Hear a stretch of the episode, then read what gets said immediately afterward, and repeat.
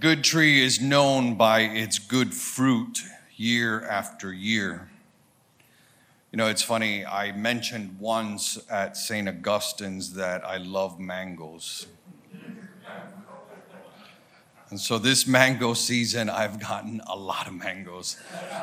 In fact, today I even got a box of mangoes.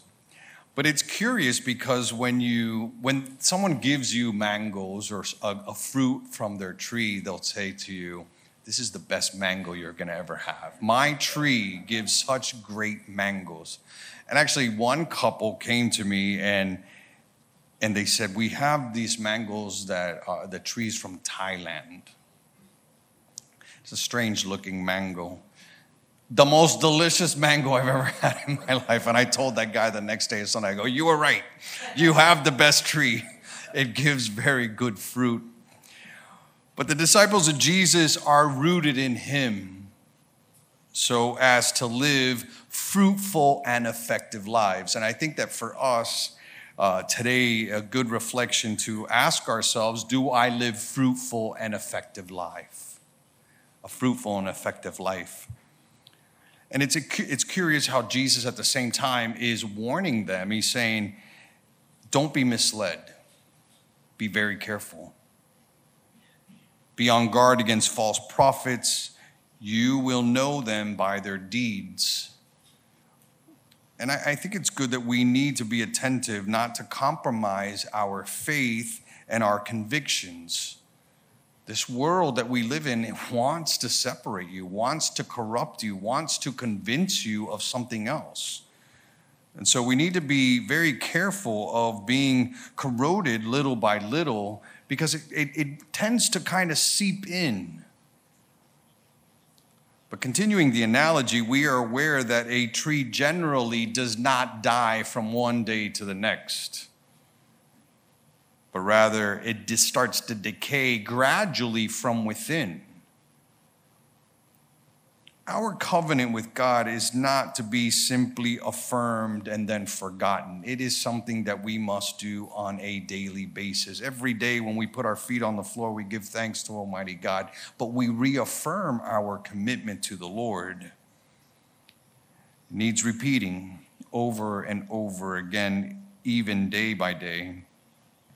Yet there are certain parts of our lives, pivotal moments in our lives that we can all turn point at that are crucial moments in our lives when it's vital to say where we stand and what are our values and uh, what are those principles that we stick to and we believe in such dramatic pivotal uh, such a dramatic pivot was when the occasion the law of moses was rediscovered. We've been reading in uh, the old testament these past couple week uh, past couple days precisely of this break in the covenant with the lord.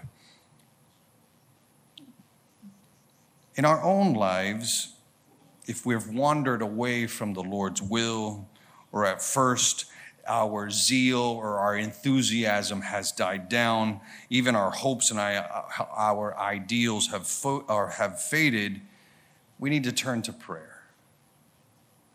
We need to contemplate the scriptures. We need to do the heavy lifting and, the, and, and, and creating structures and disciplines to keep us on the right road. You know, I was thinking this morning when I was preparing for Mass earlier today, and before I went to shower, I was in the, in the chapel and I, I, and I was, you know, I hate to shave. I don't know about you guys, but I hate to shave. And um, and so when I was getting ready, I said to myself, "But we do it. We don't want to look disheveled. We want to shave. We want to. Ladies put on makeup and they dress well, and you go and you are presentable for the day, whatever it is. And it takes what about an hour to get ready, and uh, you go at your own pace. But we do it every day. And I think that that's true with our own prayer life. We want to be properly disposed and not disheveled, but we make that time and that commitment to pray and to read the scriptures and to spend time with the Lord. Even in those moments of, well, I have something waiting for me or I have uh, business to tend to, the Lord's saying, no, no, no, you need to not be so disheveled.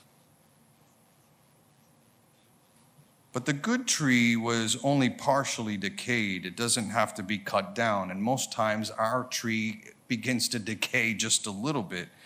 And B, we need that pruning and uh, bring it back to health. And again, it will bear good fruit. The real test of our hearts is the kind of attitude that bears fruit in our own behavior. And that's where meditation and reflection comes into comes in handy. You can tell them by their fruits. When St. Paul is writing to the Galatians, he is telling is speaking to them about this image of fruit. Fruit of the spirit, love, joy, peace, kindness, generosity, faithfulness, gentleness, and self-control.